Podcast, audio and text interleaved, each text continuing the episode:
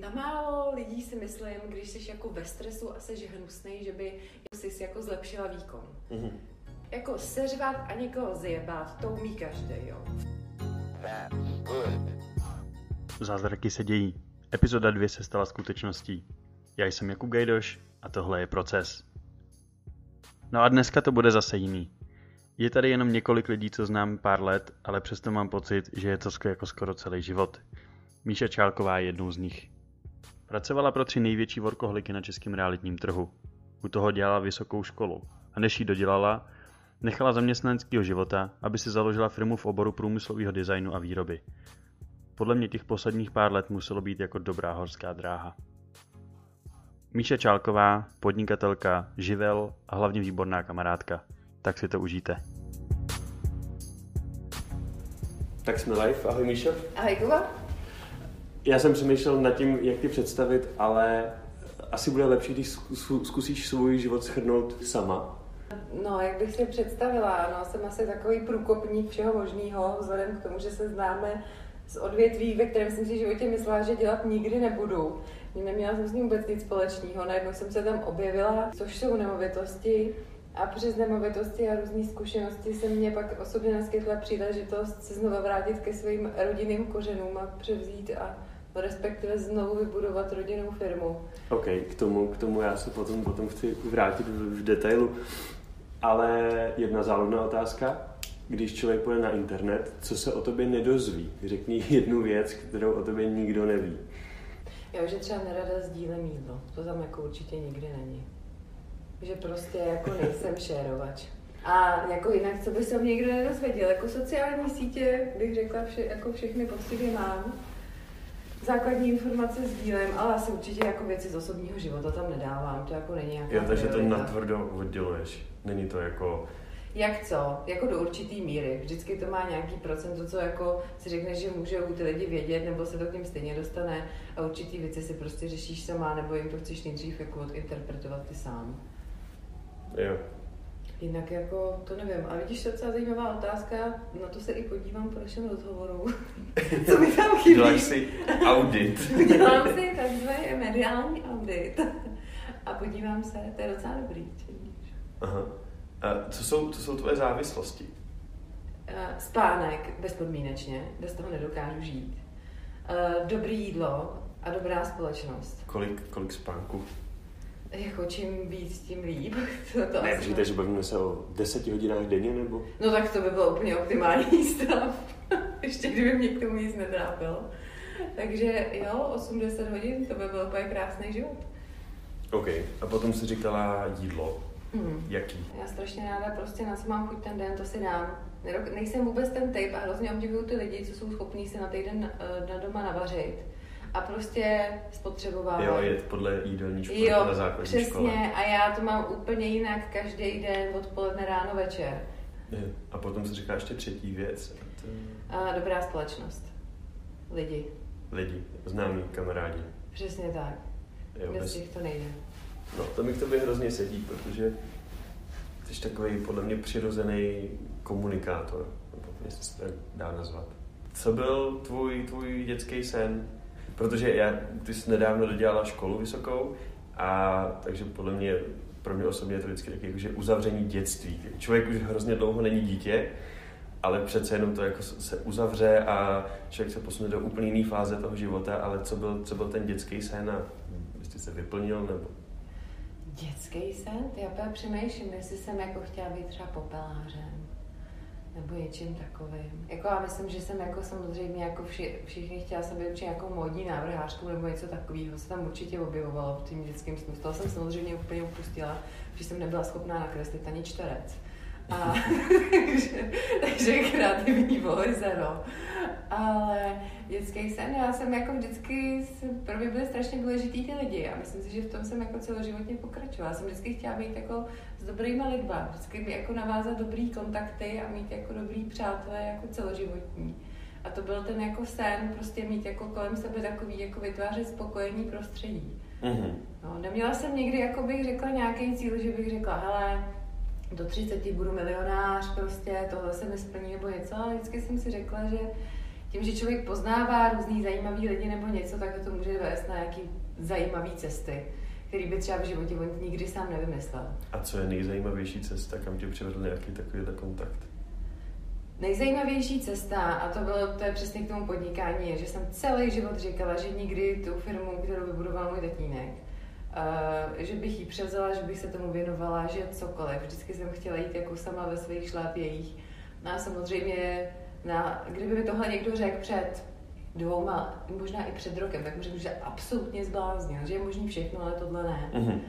A náhoda, příležitost a prostě člověk si brat všechno, co se. měl a prostě jdeš do toho a v tu chvíli, kdy se rozhodneš, že do toho jdeš, do toho podnikání není cesty zpátky. OK, tak, tak skočíme do pracovního života. Ty jsi pracovala v CTP, Savills, v Lincolnu, ještě nějaká realitní firma další? Ne, ne? tady tyhle ty, ty. A to jsou, to jsou všechno hrozně, hrozně velký jména globálně, nebo CTP evropský. Mm, máš jedno slovo nebo takovou jako nosnou myšlenku, kterou by si, kterou by si popsala ty jednotlivé firmy? Jednotlivé firmy? Tak CTP bych úplně jasně po, popsala jejich heslem full speed, jako naplno. Ty prostě jedou. Uh-huh. A to se mi na té firmě jako strašně líbilo. Prostě ty jsem v životě neviděla jako tolik lidí silně fungujících, ale zároveň hrozně se podporujících. Až mě to jako překvapilo. A, a kolik tam bylo lidí v tu dobu, když se odcházel? V Praze, když jsem byla, tak tam si myslím, že bylo okolo 60 lidí. Určitě. A celkově 200, 300? Ty jo, no tím, že on je jako i mimo, si myslím, že třeba 250. Okay, tak to je to, no. Ale to mě jako opravdu hrozně překvapilo. A ty lidi tam jsou prostě nadopovaný jako energií a jedou se, můžou. A vždycky, když tam Ramon přišel, tak to bylo prostě jako neuvěřitelný kalibr. Okay. Co se tam odehrávalo, jako. To mě bavilo vždycky sledovat. Savils. Tak to bych řekla, že byl jako úplný opak. To byl ten jakoby přelom, kdy ty se dostáváš vlastně z té developerské strany na toho agenta tak tam mi to přišlo na, tam jsi jako opravdu vnímaný z mého pohledu jako zprostředkovatel a ten byl oproti tomu eh, šílenému virválu vlastně, jak by řekla bych, velice, velice klidný. A vzhledem k tomu, že ta společnost i začíná na tom českém trhu, tak se hrozně moc věcí nastavovalo, vůbec se dávalo dohromady, vychytávalo se to. Nebylo to jako CTP, ta firma už je tady od roku X a byl tady byl rok. Takže tam bylo strašně jakoby vidět tady tohle, kdy se to Jo, že to byl jako korporátní startup. No, přesně, přesně. Tam jako máš ty brožurky, ty, to bylo, to, bylo jako dobrý rozdíl v tom, že vlastně Remont, že ten, ten korporát furt se jako tam držel, ačkoliv byl velký, tak furt to byl takový jako takový vlastní stát. a tady si prostě jel podle toho manuálu, podle té příručky, no. Což si jako chápu, že někomu sedí, někomu nesedí, ale je to obrovská zkušenost jako vidět ty rozdílné přístupy tady těchto těch společností. No a poslední Lincolni, to jsou takový turbomyšky prostě, který dokážou podle mě v, ve strašně malém počtu vytvářet hodnoty, který podle mě udělá dohromady tak 40 lidí. Kolik jich je, nebo kolik vás tam bylo? 8, jestli si to pamatuju dobře, 7, 8. Ne, tak. A to bylo prostě úplně, to jsem, v životě jsem nevěděla tak málo, takovou malou skupinu v takové intenzitě pracovat, ale strašně se mi tam líbil taky ten náboj těch lidí, jo, jak ty to prostě bezmezně žrali a jaký k tomu měli jako hrozný přístup a bavilo je to se tím zabývat ve tři ráno a přemýšlet, co a jak udělat líp. To bylo jako skvělá zkušenost. A vlastně na druhou stranu jeden tou energií dobíjel toho druhého, že jste seděli prostě hnedka vedle sebe.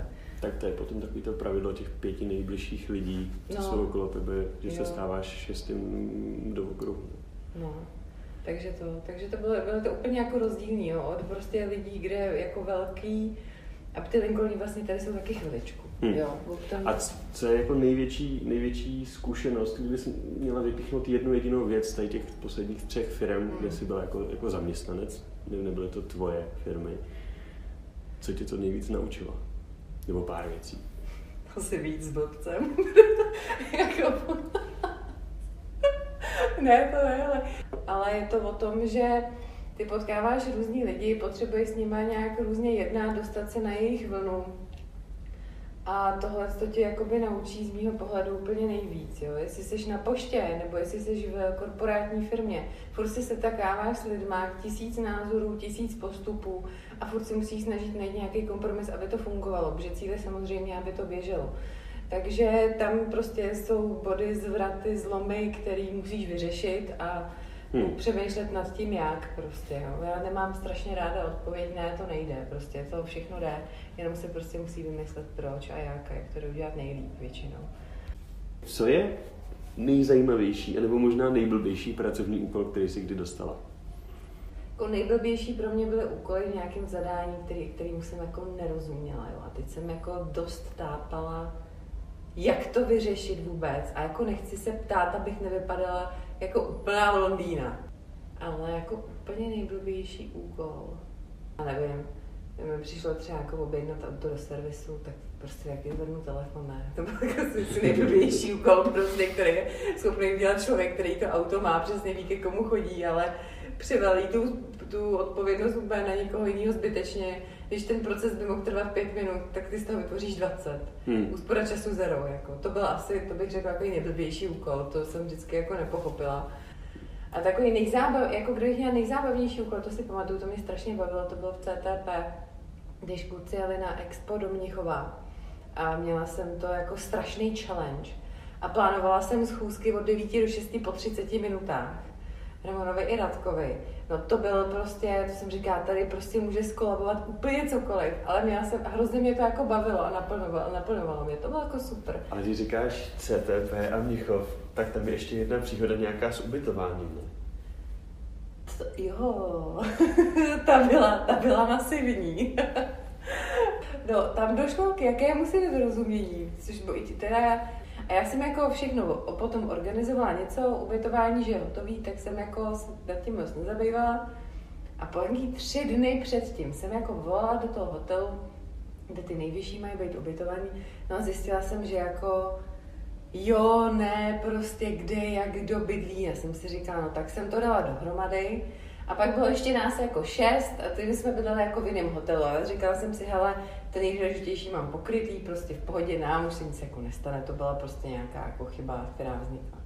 No ale, když, jsme, když jsem tam přijela den předem, že jsme přebírali ten stánek, kontrolovala jsem všechno, jestli sedí, tak samozřejmě člověk urvaný jak pes, jdeš do toho hotelu. Promiň, já ti do toho jenom no. skočím, aby jsem tom dal kontext. Expo je největší realitní veletrh možná, myslím, že největší realitní veletrh uh, vlastně v Evropě a jede tam 60 tisíc lidí, což znamená, že jako všechno v Mnichově je každý říjen vybukováno na tady těch pět dní. Je to hned po Oktoberfestu, takže se protáhne to období, kde je vybukovaný každý hotel. Tak jenom kdo, kdo poslouchá a neví, co to je tak aby, tušil, kam se blížíme no, kdo by chtěl něco takového prožít. no, promiň. A to jsem pak přijela na hotel, myslela jsem si, že úplně v pohodě teď tam jdu, řekni to jméno a ona, a tam nic nemá. Já, jak nic nemáte, prostě. A říkám, jako no, rezervaci. No nemá prostě. Já říkám, prostě, jako, říkám, to je chyba, tady máte občanku, ještě jednou se podívejte. Nemám. A říkám, no a co ty další? Já tady nic nemám. A říkám, to prostě ne, přesně jak říkáš, nemůže se ti stát, že nemáš ubytování v den. Uh, tady téhle super akce, tak uh, se to bohužel stalo tak jsem byla kolegyní chudinka, ta přiletěla prostě do práce, snažila se to nějak řešit. Já si pamatuju do dneška, že jsem asi prvních 30 minut seděla tak jako se zalomenou hlavou na takovém rozpadném gauči a prostě si říká, tohle, tohle, já nevím. Naštěstí, díky tomu Oktoberfestu, když jsem volala a říkala jsem, jaký může nastat problém, tak byli všichni strašně veselí a byli to hrozně v pohodě. Takže možná ten Oktoberfest má svůj význam, proč je před touhletou akcí. Nicméně pak jsme to vyřešili, pak jsem je všechny poubytovala jak na školce v přírodě, ale všichni měli kde spinkat, takže to bylo krásný. Ale teda zážitek to byl fenomenální. Myslím si, myslím si že jsem si v životě tak jako úplně o, jako odevzdaně nelehla a říkala jsem si, prostě už, když se může stát cokoliv, je to jedno, všichni máme kde bydlet. A nikdo prostě nebude, nevím, spát v autě se spacákem, takže to byl krásný zážitek, no. Když na něj už jsem radši zapomněla, očividně. OK, no a teďka teda podnikáš. Já jsem pořádně nechápu, o co se konkrétně, konkrétně jedná, tak jestli to můžeš popsat. Tak já bych asi to odvětví bych nejlépe přiblížila k průmyslovému designu. A co se týče nějaký jakoby hlavní činnosti, tak je to vyšívání do textilních tkanin. To znamená, že jak třeba máš cokoliv na svetru vyšitýho na tom, mm-hmm. na mhm. čepici něco vyšitý, může to být plastický logo nebo jakýkoliv způsob, vyši, i kdybys tam měl kitku, i kdybys tam měl fotbalový znak na tričku, i kdybys tam měl nějaký rodinný erb, tak vlastně tady tohle. Všechno, co si jsi schopný v tomhle oboru představit, a tahle ta jako jedna konkrétní věc je bizne, celý biznis té firmy. To je ten hlavní, jo. Samozřejmě díky tomu, že děláš v tom jakoby trošku k tomu, blížíš se tomu průmyslovému odvětví. A kdo, kdo je tvůj největší odběratel? Asi, asi někdo ze státní sféry, byl by, bylo by to asi nejlepší, ale... Ty jsi teďka v nějakých výběrových řízeních. Já jsem teďka Moc mě... o tom nemůžeš mluvit. Moc o tom nemůžu mluvit, protože za prvý to nechci zakřiknout, tak by to mohlo dopadnout. A uh, byla bych ráda, kdyby jsme to měli postavený na principu tady těchto z těch větších klientů, dejme tomu třeba té státní sféry, nebo to může být, uh, dejme tomu hotelnictví, gastronomie, to jsou mm-hmm. taky obrovský, obrovský vlastně jakoby korporáty, na který můžeš navázat, plus k tomu mít i jakoby nějaký zajímavý jednotlivce, jo, což třeba můžou být i, dejme tomu, ty třeba fotbalový kluby, něco takového. To je jako zajímavého k tomu. Nebo golfisty, plácnu. Jaká, jaká je konkurence v tomto odvětví? Já si to vůbec neumím představit, protože já jsem tady tu otázku pokládal před týdnem Matějovi a tam se jednalo o scenáristy a to taky úplně jakoby mimo, mimo můj záběr toho, co sleduju. No co se týče konkurence, tak jako když by si vydal prostě uh, do Google textilní vyšívání, paradoxně tam ti toho vyjede strašně moc ale důležité je se dostat k těm firmám, který to reálně vyrábí, ne k nějakému zprostředkovateli.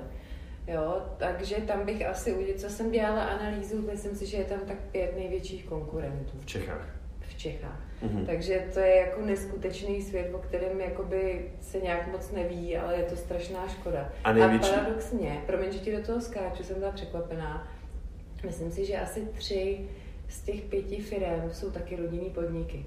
No a ten tvůj biznis je víceméně jako spin-off nebo, nebo taky pokračování rodinného Je to takový spin-off, protože, jak jsem říkala, no, v životě jsem furt hlásala, jak to strašně dělat nebudu a nikdy se do toho prostě nechci zapojit a zaplést a pak prostě přišla příležitost a říkala jsem si, hele, prostě teď nebo nikdy.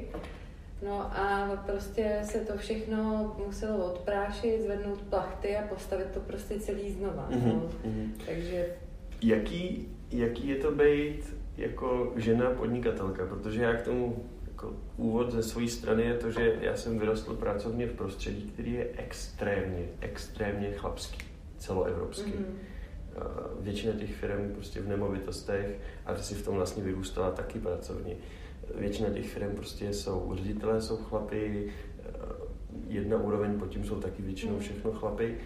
A já jsem měl prostě takovou hrozně stereotypní představu o tom, že ty chlapi jsou jediný, kdo jsou dostatečně jako agresivní, dostatečně průbojní, ale uh, protože teďka řeším nějaké svoje vlastní projekty, tak vidím, jak ty, jak ty holky mladý, nebo, nebo i jako, jako ženský obecně, hrozně mi dochází, že ta podceňovanost ze, ze strany chlapů je obrovská a že, a že, a že ty ženský jsou schopní se vyhnout Protože všichni chlapi řeknou, no ty, ty holky prostě se spolu dohadujou, furt něco jako řešej, kafička, tak a to vůbec není pravda, protože já to teďka vidím na konkrétních lidech, že ty holky, pokud mají jasný zadání, tak já něco zadám a očekávám, že to bude dodaný za 3 hodiny a za 45 minut.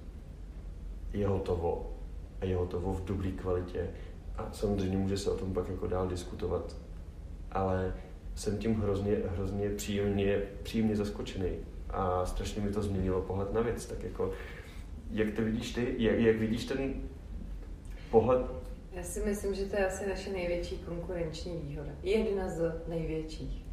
Taková ta přesně, že trošku jsi v tom nějakém stereotypu, nějaký tady téhle představy, že speciálně když jako pracuješ v nějakém prostředí, kde je převaha těch mužů, A samozřejmě, jako máš, když to řeknu, holka sekretářka, tyhle ty věci, a dál nad tím jakoby nepřemýšlíš a tak dále, tak z mýho pohledu tím, že vlastně ta holka se perfektně dokáže a schopně jako uh, vytrénovat v těchto těch administrativních věcí, tak ti to paradoxně potom strašně pomáhá. Jo, kolikrát, že jako, já jsem jako nad tím jsem si říkala, jsem kolikrát nadávala, že jo, něco mě to nebaví nebo to, ale teďka z toho teda strašně čerpám. Jo, že jsem si říkám, hele, kolikrát se někdo rozčiluje nad tam, já říkám, jo, hele, to vlastně. A myslím si, je to o odvaze, myslím si, že prostě je to o tom, je to o příležitosti, o odvaze. A je úplně z mýho pohledu jako jedno, jestli to je chlap nebo ženská ale prostě chce to mít jako správně nějak jako nastavený v hlavě a prostě jít si za tím a věřit tomu. A narážíš na, na prostě nějaký, budu tomu říkat starší chlapy, který by prostě se na tebe koukali trošku skrz prsty a říkali si, to je prostě mladá holka, Já třeba co musím, se s ní tady budu bavit. Já třeba musím říct, že je to o nějakých, eh, třeba teďka, co jsme se bavili s nějakými třeba potenciálníma partnerama, se kterými bychom uzavřeli ten obchod a řekla bych, že tak, opravdu z 90% jsou to spíš naopak starší pánové, ale tím, že dělají prostě v určitý sféře, tak naopak tu ženu mnohem víc ocenějí, že tam vlastně je mezi nimi nějaká ženská, že mluví k věci, ví o čem mluví, to je strašně důležitý. Vůbec si jsi chlap nebo ženská, prostě musíš mluvit k věci s tím člověkem, který o to má zájem. Ve chvíli, kdy pozná, že nevíš, jsi nejistá, prostě balíš to z vody, je to úplně jedno, na jaký jsi pohlaví, ale prostě oni to jako hrozně rychle rozklíčují tohle z toho odvětví. Takže takhle jako bych to asi schrnula. Já si myslím, že úplně jedno, jestli to je chlap nebo ženská, ale prostě musí se k tomu přistavit nějak reálně a mít k tomu ty lokty. A na druhou stranu, stejně když uh, uh, víš, že ten partner proti tobě jako už má nějakou zášť, to si většinou řeknete tak v prvních pěti minutách, co se potkáte, tak prostě víš, že ten jako biznis s tím neuděláš, anebo jednou a bude krátkodobý. Mm-hmm. A teď si rozmysli na začátku, chci někoho ve finále, že to bude taková jako první, první impulzová věc, která možná nedopadne, nebo to navážu na ty dlouhodobé partnerství. Jo, a to je, je to prostě, je to práce jenom o lidech a s lidma. A je to spíš o povaze, než o pohlaví, určitě. Mm-hmm. Jaký je tvůj nějaký jako denní rituál? Máš? Denní rituál. Um, Říkala jsi, že máš ráda spánek, takže, takže předpokládám, že, nestá, že nestáváš v pět ráno. To ne, rozhodně nejsem ranní ptáčátko. Ranní, ranní rituál asi je, že vstanu, zapnu kafe, dám si sprchu, vyčistím si zuby, podívám se, co mě dneska čeká, zabalím, vemu si papíry a jedu do práce. A na té práci mám strašně ráda, že to není jakoby v tomhle případě monotónní, že sedíš 8 hodin za kompem nebo za počítačem. Tak jsi docela jako pánem svého času, ne? A Teďka no, aktuálně. Přesně, ale že prostě můžeš se najednou zajímat o, za, klidně zajdeš do výroby a začneš něco jakoby vyrábět, si vyzkoušíš nebo něco, přemýšlíš nad tím, jestli to jde, pak to s někým skonzultuješ, mezi tím si zajedeš za nějakým třeba subdodavatelem, jo, zjistit prostě, jak by tohle to fungovalo, jestli a se tam něco nezměnilo. Ty Takže... máš svoje designery, nebo jak je velký tým aktuální? Ježíš, aktuální tým, tak protože jsme úplně noví a jsme maličký, tak je to hodně, bych řekla, jako projektově? O mě, a ještě o intenzivně tak práci jednoho člověka plus externí máš. Právník, účetní, to jsou nejdůležitější lidi své firmy. To jako pěkně si říct. Ty jsou jako, je alfa omega. A potom tam máš lidi prostě, kteří jakoby pomáhají, kteří tam třeba nejsou na full time. A já jsem se jako rozhodla, že jako vůbec nechci jako dělat nějaký mantinely od do, naopak chci pomoct lidem prostě, kterým by třeba i uvítali nějakou, nevím, práci z domova, pomoc něčem ve volném čase, mamky s dětma nebo něco takového, jo? protože to je asi to nejvzácnější, co momentálně můžeš dát, je ten čas. A když tomu nepřistoupíš, že ty lidi tam jako nadrtíš prostě, že v 18, v 5 tohle a normálně se s nima domluvíš, že to může fungovat od pondělí do čtvrtka, od středy do neděle prostě. A ty se tomu tak o doručenou práci. A ty se prostě tomu taky přizpůsobíš, protože prostě musíš a chceš, jo. Já tam jako nepotřebuji vytvářet nějaký tlaky. Tak jako tam vůbec potom není o čem. Takže ten tým ti může mít pět lidí, když je hodně práce, může jich mít deset. A záleží prostě, tady u té výroby záleží na objemu, vždycky. Furt se stavuješ nějaký alternativy výroby, kde máš jak stroje, tak lidi, tak čas, tak výkon. Takže furt operuješ jakoby mm. s nějakýma x neznámýma a musíš to měnit v průběhu času. Jo, důležité je, aby se ti ty lidi tam uh, nenudili, aby si vyplnila něčí zakázku nějaký jiný čas, takže aby tam neseděla, nečekala, může začít dělat hnedka něco jiného. To je strašně důležité, jako mít ty lidi v pohybu. Ve chvíli, kdy se dějí, tak je to nejhorší. To jsou pro tebe to, to je nejvíc ztrátový a pro ně taky, protože jsou prostě naštvaní, že nemůžou jít domů třeba. Hmm. Okay. Co byl nejlepší den v životě? Může to být svázaný s prací nebo s čímkoliv jiným? To bylo určitě, že se někomu něco podařilo. Z toho já mám totiž největší radost, ale teď se snažím vybavit, co by to mohlo být. Já paradoxně nejvíc žiju jako to, že mně se něco podaří a když vím, že jsem tomu vyvinula maximální úsilí, tak jsem za to jako hrozně ráda, vděčná všechno, ale vždycky jako ještě větší radost mám, jako když někomu pomůžu a jemu se splní ten sen taky. A teď přemýšlím, co, co jako mohlo v poslední jako době takhle někoho úplně, no to budou už se úplný krveny určitě, jo. Ale vím, že tyhle ty věci mě dělají nejvíc šťastnou. A že to je takový, jsem se rozhodla, že když jako pomůžeš, tak ono se ti to vrátí. Někdy ne, samozřejmě. Ale jako věc. Hmm. Myslím si, že asi takový zlom štěstí je, když se třeba odstěhuješ od rodičů. Jo. To je prostě určitá víra svobody. jo, pojďme si říct, patří to mezi Takže to byl nejlepší den v životě. První, první věc, co ti napadlo. Já jsem se odstěhovala od rodičů a byla jsem absolutně sama svým pánem. Ale potom, jako, já mám vždycky hroznou radost, když se někomu něco povede. A, a to, že se mu to povede, to je dobrý, ale může si to nechat pro sebe. Ale že mi napíše, že se mu to povedlo a že jako třeba moc no, děkuji. Tak v tu chvíli si to nenechá pro sebe. No ne, paradoxně. Eh, když se ti něco povede, a to jsem i četla a je to pravda, když se ti něco posere, tak to sdílíš, tak s 50 lidma, opravdu hodně intenzivně. Ale když máš z něčeho radost a fakt se ti něco povede, tak to sdílíš tak s deseti, nejbližšíma. A mě jako hrozně potěší, když jako vlastně zjistíš, že třeba do těch deseti nejbližších patříš ty a ten člověk ti jako poděkuje, mm. za to hrozně rád. To jsou jako absolutní momenty jako štěstí. Jo, já jsem na ty lidi jako strašně sama hrozně pyšná.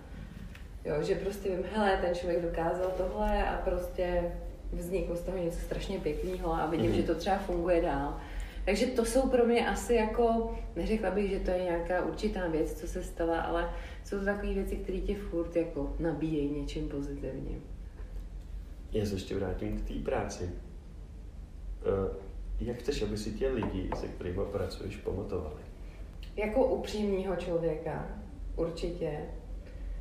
S tím, že uh, prostě vědí, že já jim tu kritiku a tu odpověď vždycky dám. Nebudu nikdy říkat, že to bude růžový, když vím, že to růžový není aby měli ve mně důvěru a věděli, že jsem upřímná. To je pro mě strašně důležitý. Tyhle ty dvě věci jsou pro mě asi absolutně jako zásadní. Prostě upřímnost a důvěra. Bez toho jako nedokážu žít a hrozně by mě zklamalo, kdyby mi někdo řekl, že jsem nedůvěřivá nebo neupřímná. To si myslím, že by se mě asi hluboce dotklo. Yeah. Protože to bych jako nikdy nechtěla být. Jako strašně... Já sama bych s tím měla jako velký problém. Jako nemohla by se potom kouknout sama sobě do očí v zrcadle. No, já jsem jako vím, že jako, když by třeba mám u někoho pocit, že jakoby takovej není, nebo se snaží hrát ten člověk nějaký hry a tak dále a snaží říkat, že je všechno růžový, ale prostě růžový není, tak to je pro mě už jako dost taková jako riziková kategorie, do které bych fakt nechtěla vstoupit. Jako nebyla bych na sebe vůbec pyšná. To asi ne. To asi ne.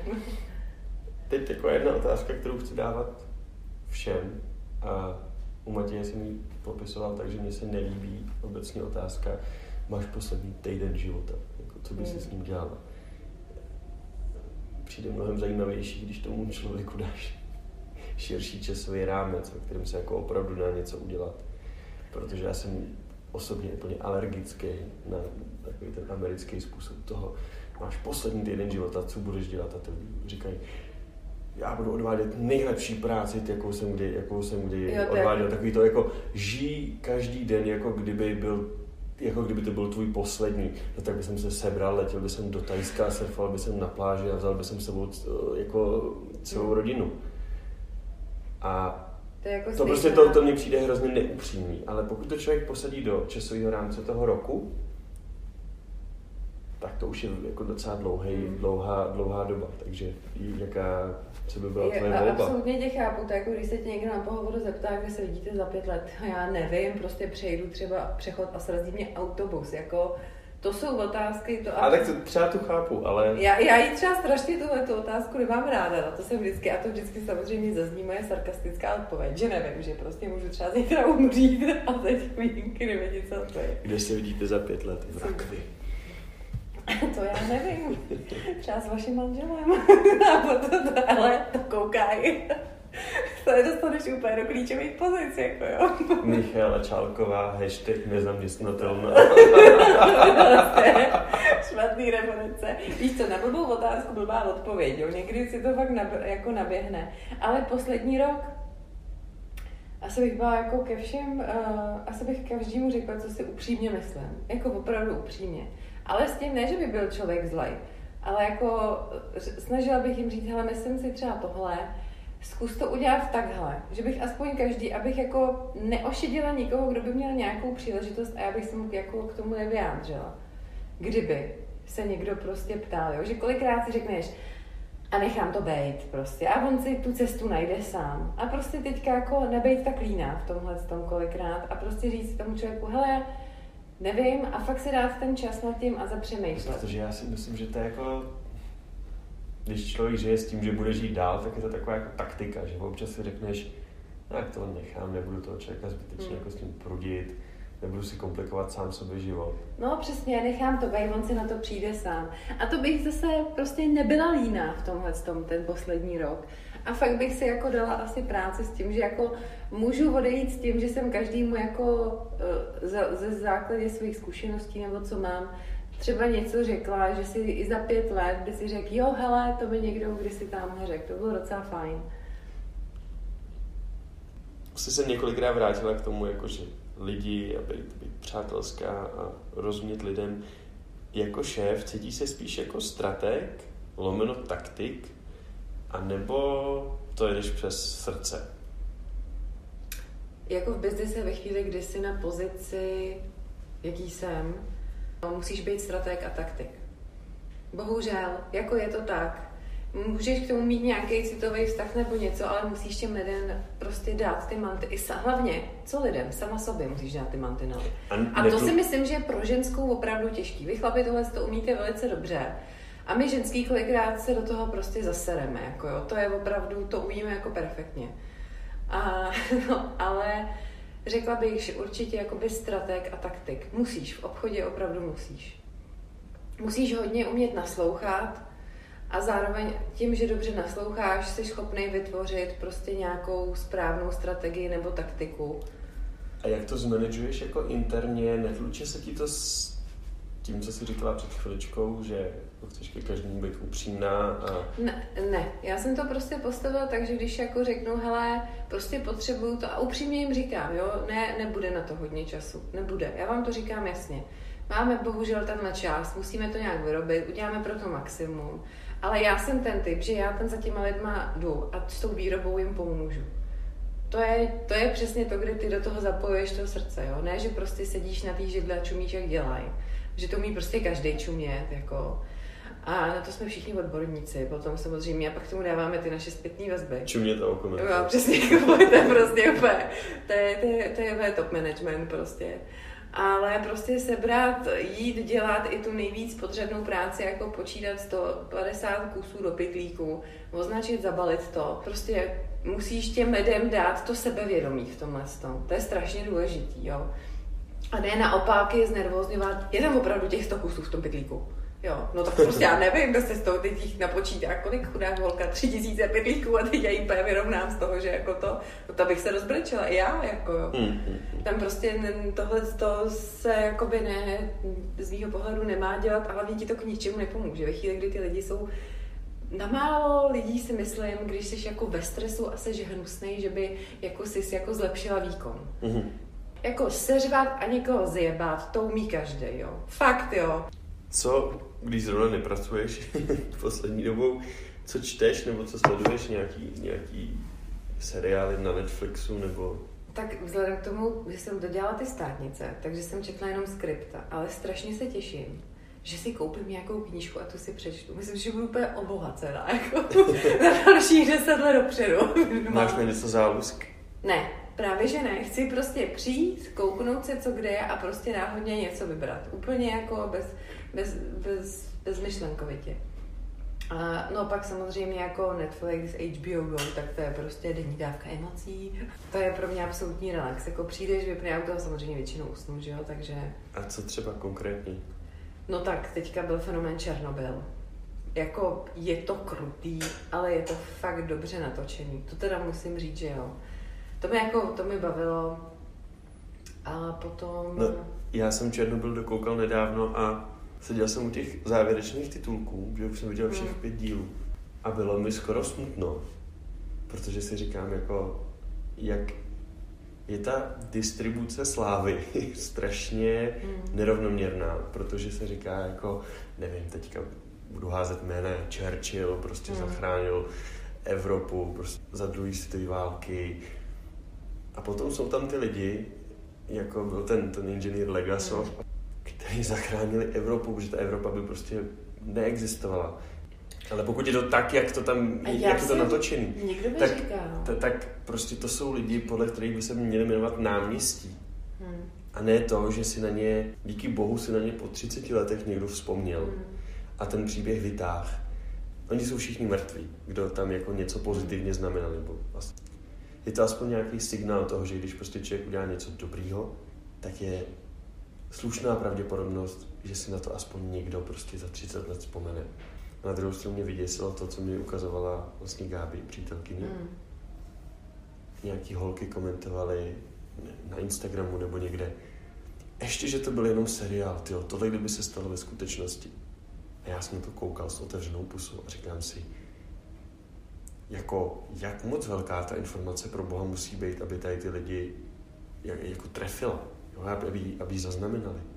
Pokud si někdo myslí, že Černobyl byl jako Pohádka. pohádka do seriálu. Pohádka. Prostě za sedmi horami, sedmi řekami byla taková menší jedna továrna a dělá puf. No a něco, něco jiného, nějaký jiný seriál. No to je asi jako, asi všechno. Ráda chodím do kina, když můžu. Teďka chci jít na toho John Wicka. To je ten třetí díl. To je ten třetí Já jsem díl. neviděl pořád, já jsem vždycky si pustil jedničku tři minuty v letadle, pak jsem usnul dvojku šest minut v letadle a usnul jsem, takže mě to nějak nechytlo. Já jsem, já jsem to vůbec nechtěla vidět. A pak mě, já to jako tyhle, ty, kdy se všichni zabíjejí, střílejí a něco, úplně jako, vůbec mě to nebralo. A tohle byla, to si pamatuju, to byl jediný film, který mě jako, líbil se mi zpracováním všem, jak to vypadalo, že jsem se na to dokázala koukat, což mě samotnou strašně překvapilo. Super. Uh, já si myslím, že jsme pokryli strašně moc věcí tentokrát. Jsem vyčerpána. A koho by si tu chtěla slyšet příště? Kdo by byl podle tebe nejzajímavější? Já souhlasím s tvým předchozím hostem a chci slyšet názory na svět od Vojta Wolfy. Fakt. Ale to už, je, to už je asi v procesu, ale zkus nadhodit někoho, někoho jiného. Na někoho jiného. A tak mně by se asi taky líbila nějaká holka. Asi jako přemýšlím koho. Nebo zajímá, Ježíš, ale to je super ženská. To by byla výborná, si myslím. A to by byla z CTP Honka Lhocká. Hele, to je žena. Ta prostě vejde.